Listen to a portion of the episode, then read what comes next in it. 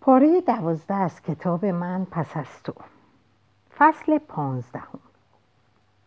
تا چند روز بعد لیلی را خیلی کم دیدم و من از این بابت راضی بودم. وقتی از سر کار به خانه برمیگشتم از خورده نان و لیوانهای کثیف میفهمیدم که آنجا بوده. یکی دو بار هم وقتی آمدم دیدم جو خانه به طرز غریبی متشنج است پیدا بود چیزی پیش آمده. ولی من نمی‌توانستم هیچ حدسی بزنم. در ظاهر امر مشکلی نبود و چیزی تغییر نکرده بود. برای همین روی این حساب میگذاشتم که زندگی در یک آپارتمان با کسی که هیچ سنخیتی با هم نداریم می‌تواند غیرعادی باشد. کم کم داشتم پیش خودم اعتراف می‌کردم که گاهی دلم می‌خواهد خودم تنها زندگی کنم. به خواهرم زنگ زدم. خوشبختانه انقدر درک داشت که نگوید من که بهت گفته بودم. البته شاید فقط یک بار گفته بود. خواهرم گفت بدترین نکته مربوط به پدر و مادر پدر و مادر بودن این است که جوری این را گفت که انگار من مادر بودم. ازت انتظار می رود یک فرد صبور، دانا و دلسوز باشی و بتوانی از پس هر موقعیتی برایی. ولی می بینم وقتی توماس گستاخی می کند یا خودم خیلی خستم فقط دلم می‌خواد بکش بکنمش توی اتاق و در محکم ببندم یا دهنم رو باز کنم و ببندمش به فوش خودم هم دقیقا همین احساس رو داشتم. محیط کارم برام عذاب شده بود. وقتی سوار اتومبیل بودم و داشتم می‌رفتم فرودگاه از اونجا که می‌دونستم چه چیزی منتظرمه با آواز خوندن سرم رو گرم می‌کردم تا بتونم مسیر رو تحمل کنم. بسام کسی که از ذهنم بیرونش کرده بودم صبح وقتی به خودم در آینه حمام نگاه کرده بودم اصلا یادش نیفتاده بودم و یاد دستهاش که لمسم کرده بود لک قرمز جای زخمم تقریبا محو شده و هیچ گذشته ای رو به خاطر نمی آورد. یادم رفته بود که چطور یک شب برای مدت کوتاهی همه چیز رو از خاطر برده و دوباره احساس زنده بودن کردم. حالا وقتی زن و مردها رو می دیدم که سرشون رو به سمت هم خم کردن و کارت پرواز همدیگر رو می بینن می روند و به راه های دور تا لحظات پرشویی رو در کنار هم بگذرونن به یاد اون نمی افتادم. در مسیر رفت و برگشت به خونه و محل کارم وقتی آمبولانسی سفیر کشان از کنارم میگذشت که ظاهرا دفعاتش بیش از قبل شده بود به اون فکر نمی کردم. شبها وقتی تنها توی خونه روی کاناپه می نشستم و به برنامه های تلویزیون که چیزی از اون نمیفهمیدم زل می زدم شاید تنها ترین موجود روی زمین به نظر می اومدم. نیته زنگ زده و پیام گذاشته بود. خواسته بود بهش زنگ بزنم. نمی‌دونستم آیا توانایی شنیدن قسمت آخر زندگی جدید و هیجان انگیزش در نیویورک رو دارم یا نه. برای همین به ذهنم سپردم بعدا زنگ بزنم. ولی می‌دونستم از کارهایی که انجامش نخواهم داد. تانیا هم پیام داده بود که کاری برای فرانسیس پیش اومده و مجبور شدن سه روز زودتر به خونه برگردن. ریچارد زنگ زد و گفت از دوشنبه تا جمعه شیفت آخر شب با منه. لو لطفا سر ساعت حاضر باش. می‌خوام یک بار دیگه بهت اطلاع بدم که این آخرین اختاره. منم تنها کاری رو که به ذهنم رسید انجام دادم. شنبه با اتومبیلم به استورتفلد رفتم. صدای آهنگ رو هم بلند کردم تا مجبور نباشم با افکارم تنها بمونم. یک باره حس کردم بسیار ممنون والدینم هستم.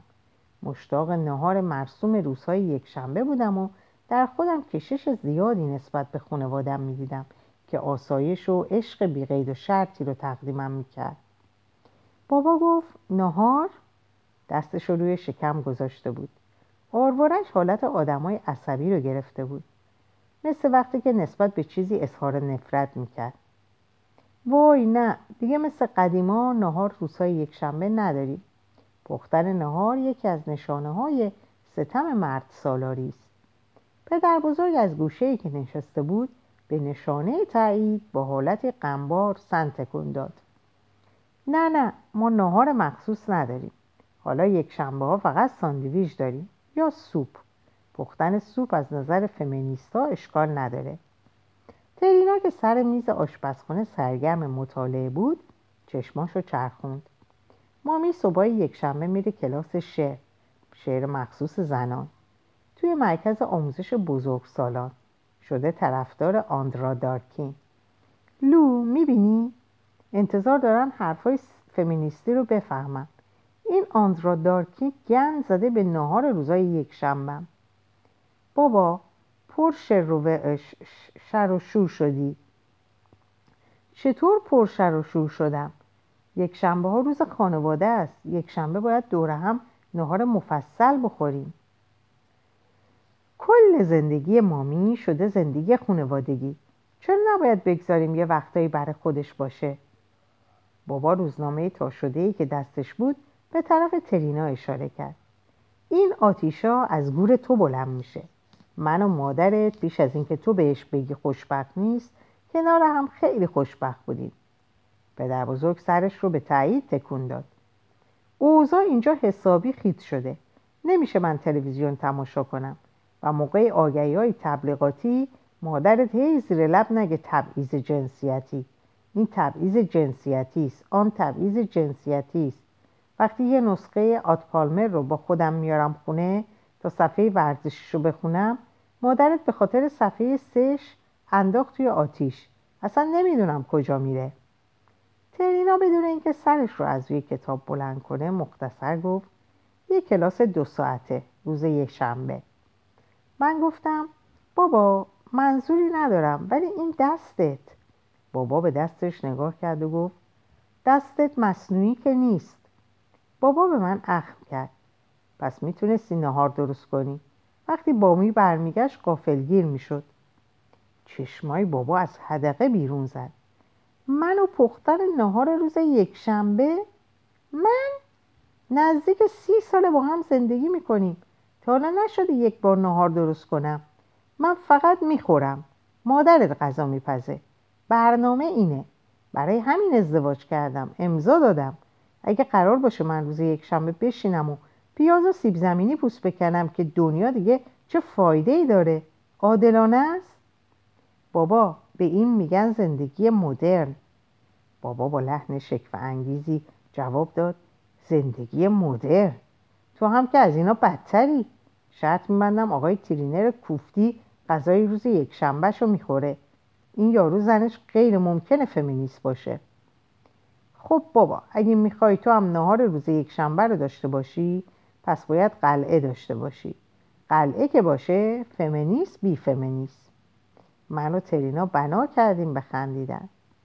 یه چیزو می‌دونید؟ برای همینی که شما دو نفر تا حالا نتونستید شوهر کنید. او کارت قرمز. هر دو دست راستمون رو بالا بردیم. بابا هم روزنامه رو انداخت و غروب و غروب با قدم های محکم و حالتی عصبانی به حیات رفت. ترینا برگشت به طرف من و با نیشخن گفت می‌خواستم بهت پیشنهاد کنم نهار درست کنی اما حالا نمی‌دونم نمی‌خوام به مردا کمک کنم بیشتر ظلم کنن. بریم کافه. عالیه. الان به ما به مامی پیام میدم. از قرار معلوم مادرم در پنجاه و هفت سالگی سرانجام شروع کرد که از لاک خودش بیرون بیاد.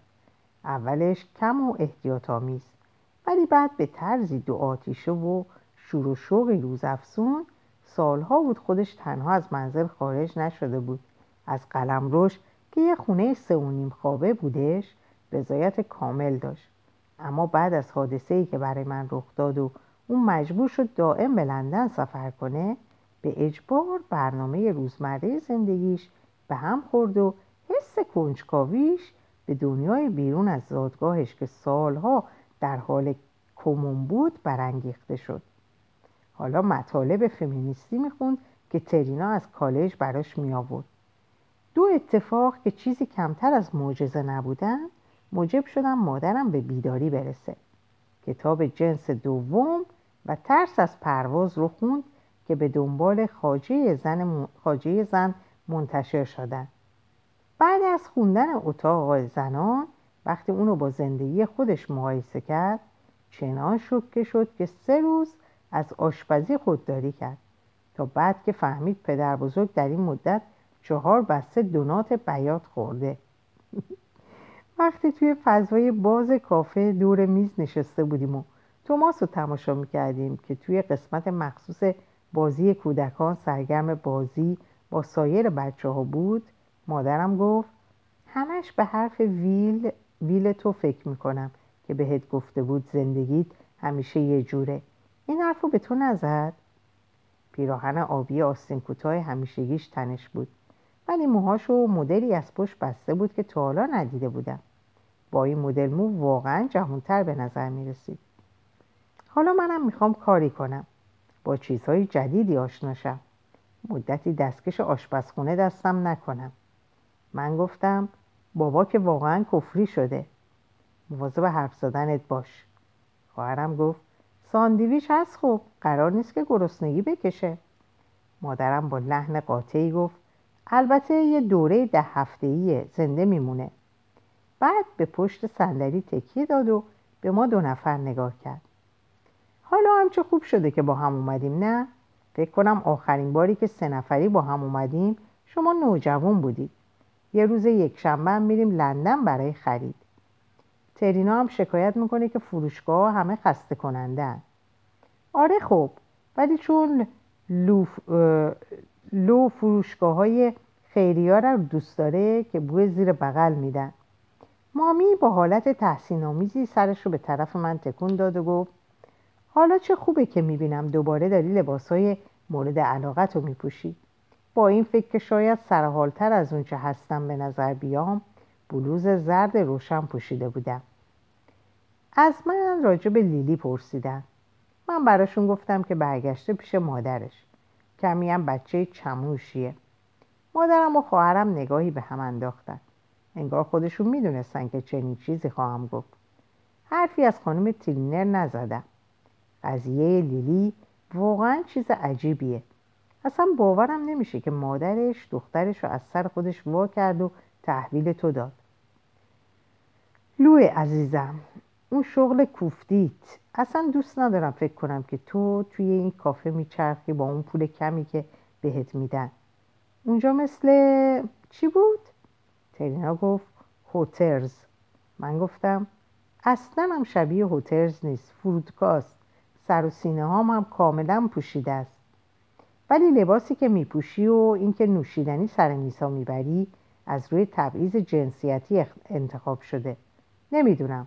پاریس دیسنیلند اگه دوست داری خب اشکالی نداره. اگه مینی بودی یا وینی دپو حتی مجبور نبودی پاهات رو نشون بدی. خواهرم گفت چیزی به سی سالگیت نمونده. مینی وینی یا نلگوینی انتخاب با خودته. همون لحظه گارسون جوجه و سیب زمینیمون آورد. دارم با خودم فکر می‌کنم آره حق با شماست. از حالا به بعد میفتم دنبالش رو کاری می‌کنم. برای شغلم فکری می‌کنم. خواهرم از بشقاب خودش سیب زمینی برداشت و گذاشت توی بشقاب توماس. حالا فضای حیات کافه پر سر و صداتر از قبل شده بود. با صدای بلندتری گفتم برای شغلم فکری می‌کنم. پس حالا میگه حق با منه. گمان نکنم از سال 1997 تا حالا این, این, رفت را زد... این حرف را زده باشی. توماس عزیزم فوری برنگرد توی اون خونه اسبوب بازی. هرچی خوردی برمیگردونی. بیشتر بعد از ظهر رو همونجا نشستیم و به بابا که یک سره پیام می‌داد و می‌خواست بدون کجا هستیم و چیکار می‌کنیم اعتنایی نکردیم. هرگز پیش نیومده بود من و مادرم و خواهرم مثل سه تا آدم عاقل و بالغ بشینیم و صحبتهای آدم بزرگا رو بکنیم. بدون اینکه بخوایم خودمون رو سانسور کنیم یا ملاحظه کسی رو بکنیم تا مبادا ناراحت شه. در صورتی که حالا می‌دیدم به طرزی باور نکردنی نسبت به نحوه زندگی و عقاید همدیگه کنجکاو هستیم و دوست داریم از هم خبر داشته باشیم. انگار تازه فهمیدیم که هر کدوم ما فراتر از نقشمون به عنوان یک انسان باهوش یک انسان آشفته و بینظم و انسانی که فقط کار خونه انجام میده نقشای دیگری هم ایفا می‌کنیم. حالا که به اعضای خانوادم به عنوان انسان نگاه می‌کردم حس خوبی به من دست داده بود. همین که توماس غذاشو تموم کرد رفت و با بچه ها بازی کنه. اما پنج دقیقه بعد هرچی خورده بود بالا آورد و خونه مخصوص بازی بچه ها تا چند ساعت تعطیل شد. گفتم مامی هیچ وقت برات مهم بوده که چرا بیرون از خونه کار نمی کنی؟ نه عزیزم من مادر بودن رو دوست داشتم. واقعا عاشقش بودم. اما عجیبه حوادث این دو سال گذشته انگار باعث شدن به چنین چیزی فکر کنم. منتظر بودم. مطالب زیادی درباره زنان شجاعی خوندم که چطور روی افکار و کارهای آدمها تاثیر گذاشتن. به کارهای خودم نگاه کردم و از خودم پرسیدم بود و نبودم مهمه؟ اگه من توی این دنیا نباشم کسی اصلا متوجهش میشه؟ این حرف رو چنان با آرامش و ملایمت گفت که من نتونستم بگم از این موضوع ناراحته یا فقط داره حرفشو می‌زنه من گفتم مامی ما که متوجه میشیم اما اینطور نیست که اثری از خودم به جا گذاشته باشم نمی‌دونم من همیشه آدم قانعی بودم. ولی انگار سی سال فقط یک, یک کار کردم. حالا هر کتاب یا روزنامه که می‌خونم یا هر برنامه که از تلویزیون می‌بینم به هم میگید هیچ ارزشی نداشت. من و خواهرم به هم نگاه کردیم. مامی از نظر ما بی ارزش نبود. شما دخترهای گلی هستید. یه دفعه یاد تانیا هاتون میلر افتادم. گفتم منظورم اینه که تو به ما احساس امنیت دادی. تو به ما عشق دادی. وقتی می اومدم خونه دوست داشتم خونه باشی. مامی دستش رو روی دستم گذاشت. خب خیلی خوشحالم. به هر دو نفرتونم افتخار می‌کنم. خوشحالم که راهتون رو در زندگی پیدا کردی. ولی فقط یه چیز رو باید محض خاطر خودم بفهمم.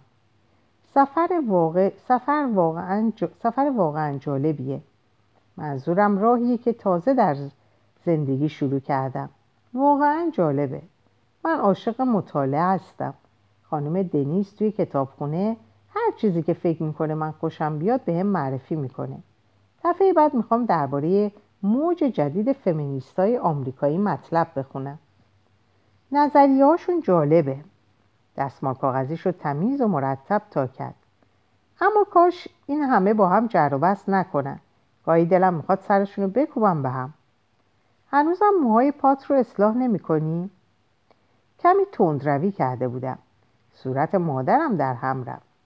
نگاه تردیدآمیزی به من کرد و گفت گاهی طول می‌کشه تا چشاتو باز کنی و ستمو ببینی. به پدرت گفتم. به شما دخترها هم میگم. هر وقت پدرتون رفت آرایشگاه و موم داغ ریخت روی پاش و یک جوان 21 ساله پرو پرو براش پرو پارو براش اپیلاسیون کرد. اون موقع منم دوباره شروع می‌کنم به اصلاح موهای پام.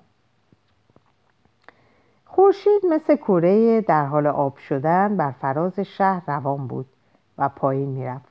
غروب شده بود و من بیش از اون چه قصدم بود مونده بودم. سرانجام با خانوادم خدافزی کردم. سوار اتومبیلم شدم و راه افتادم. من که به تنگ اومده و خسته بودم و از نظر احساسی هفته سختی رو پشت سر گذاشته بودم. برگشتم به یه زندگی عادی برام لذت بخش بود. خواهرم که هرگز کمترین ضعفی از خودش نشون نمی‌داد اعتراف کرده بود که فکر می‌کنه تا آخر عمر مجرد بمونه. هرچی هم مادرم زورشو می‌زد که بگه دختر خوشگلی هست و غیره خواهرم نمیپذیرفت. خواهرم گفت ولی من یه مادر تنها هستم. بلدم نیستم چطوری دل از کسی ببرم. حتی اگر لو پشت سرش بیسته و کارتای راهنمایی دستش بگیره و یکی یکی نشونم بده که چیکار باید بکنم بازم بلد نیستم چطوری دل مردی رو به دست بیارم. تنها مردی که دو سال پیش باهاش آشنا شدم از توماس وحشت کرد و رفت دنبال کارش. شاید هم از چیز دیگه ای مادرم شروع کرد به حرف زدن. وای نه! مشاوره مجانی به کمک دلیل و برهان و توجیه. در آن لحظه که به خواهرم از بیرون نگاه می‌کردم واقعا دلم براش سوخت. درست می‌گفت. با اینکه عجیب و غیر عادی بود ولی من در مقایسه با اون امتیازاتی داشتم. خونه ای از خودم داشتم بچه نداشتم و مسئولیت کسی با من نبود و آیندم مال خودم بود. فقط خودم مانع پیشرفتم بودم.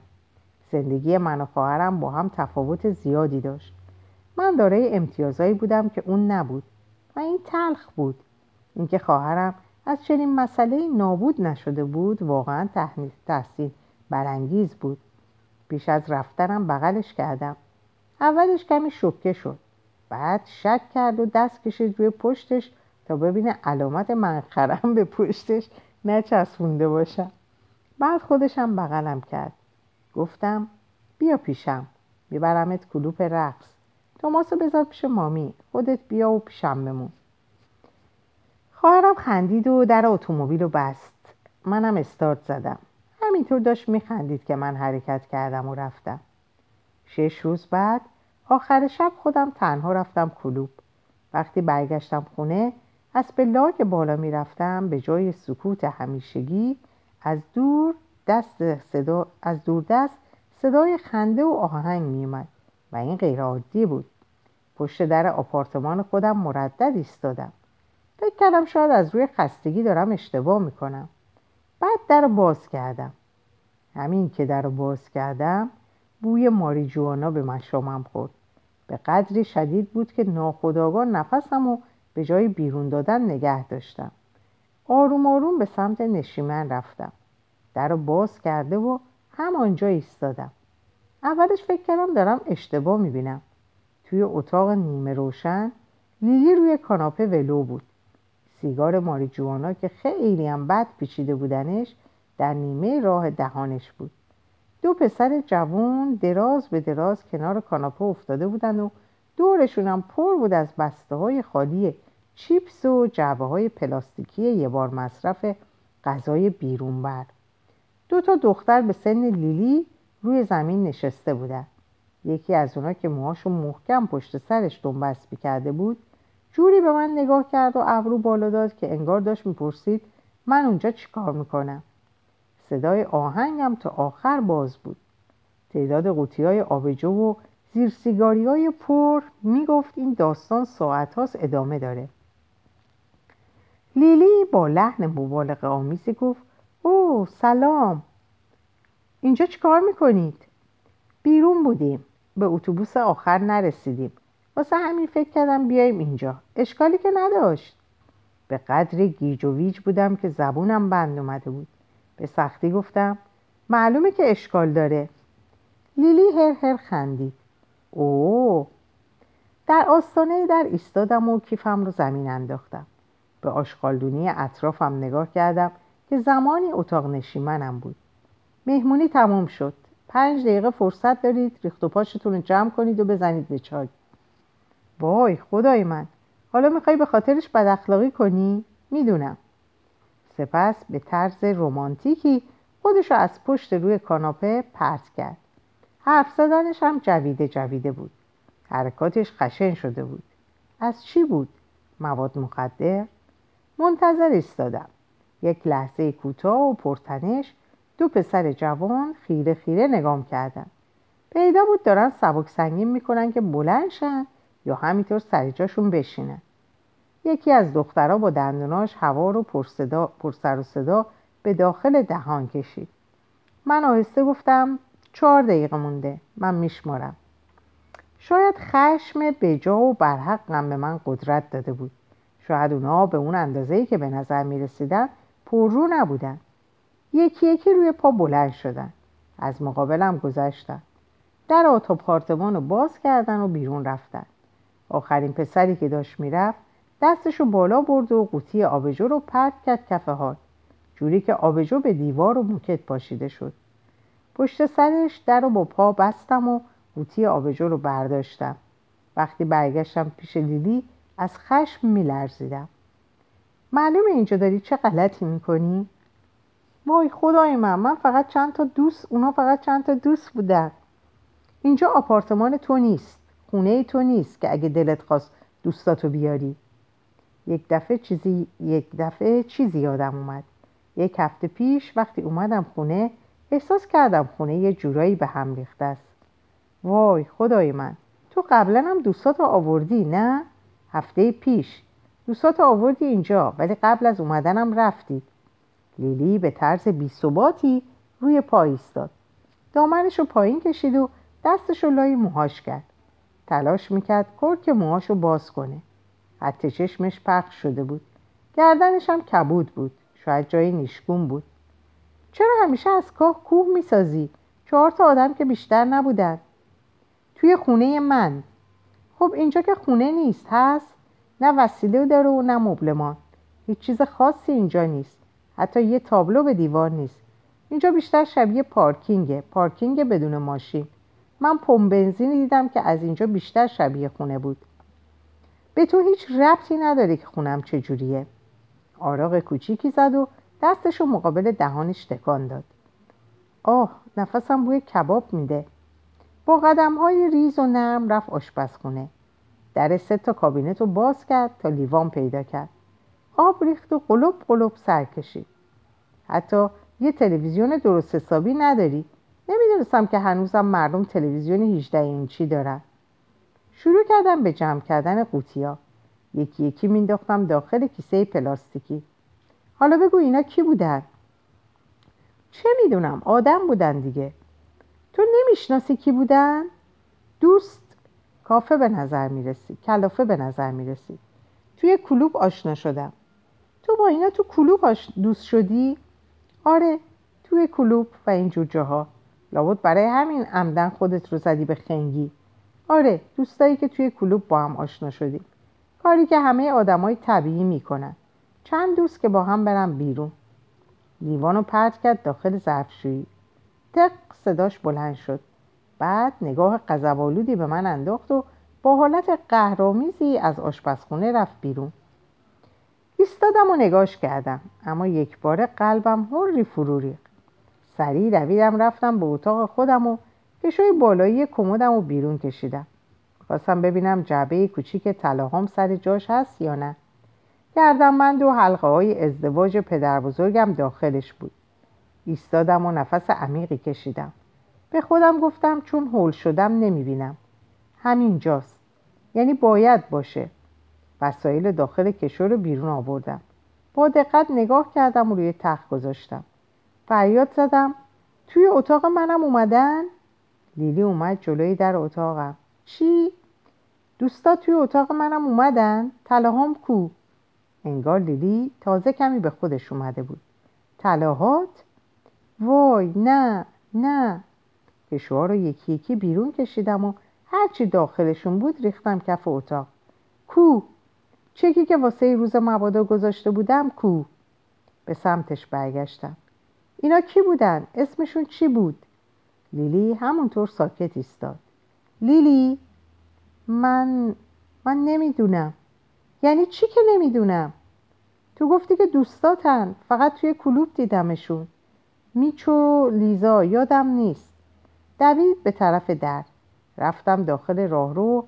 چهار پاگرد پله ها رو مثل باد طی کردم. تا وقتی رسیدم دم در ورودی ساختمون کسی در اطراف نبود و خیابون خالی بود. البته به غیر از آخرین اتوبوس واتلو که وسط های خیابون تاریک در حرکت بود. نفس نفس زنان در آستانه در ایستادم. بعد چشامو بستم. به خودم فشار می آوردم اشکم جاری نشه. وقتی یادم اومد که چه چیزی رو از دست دادم دستامو روی زانو گذاشتم.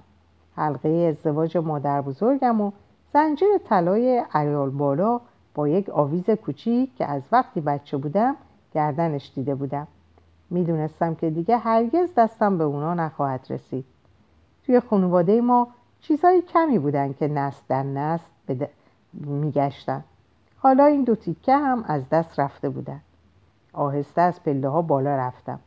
وقتی در آپارتمانم رو باز کردم لیلی پشت در ایستاده بود. با لحن آرومی گفت خیلی خیلی ناراحت شدم. ببخشید. نمی‌دونستم وسایلتو دزدیدن. گفتم لیلی از جلوی چشم دور شو. بچه های خوبی به نظر می اومدن من باید فکر می کردم سیزده ساعت سر کار بودم. اول باید بفهمم دیگه چه چیزایی ازم دزدیدن. بعد برم بخوابم. مادرت از مسافرت برگشته. لطفا برو خونتون اما من نه دیگه بسه. آهسته کمرم صاف کردم. نفس رو در سینم حبس کردم. می‌دونی فرق اصلی تو با پدرت چیه؟ حتی اگه در بدترین حالت روحی بود بازم با کسی اینطور رفتار نمی‌کرد. جوری نگام کرد انگار به صورتش سیلی زدم. ولی برای من مهم نبود. لیلی دیگه نمی‌تونم به این وضع ادامه بدم. از توی کیفم یه اسکناس 20 پونتی در آوردم و دادم دستش. بگیر پول تاکسی. نگاهی به اسکناس کرد بعد به من. آب دهنش رو قورت داد. دستش رو لای موهاش کرد و با قدم های آهسته به طرف اتاق نشیمن رفت. کتم رو در آوردم وایسادم و به خودم توی آینه کوچیک بالای کمدم نگاه کردم. رنگم پریده بود. خسته و تباه شده به نظر می اومدم گفتم کلید خونه رو هم بذار. سکوت مختصری برقرار شد. وقتی کلید رو روی پیشخون آشپزخونه گذاشت خشخش صدا کرد. بعد هم صدای بسته شدن در آپارتمان به گوش رسید و لیلی رفت. در اینجا به پایان این پاره می‌رسم. اوقات و ساعت خوبی رو براتون آرزو می‌کنم و همگیتون رو به خدا میسپارم. خدا نگهدارتون باشه.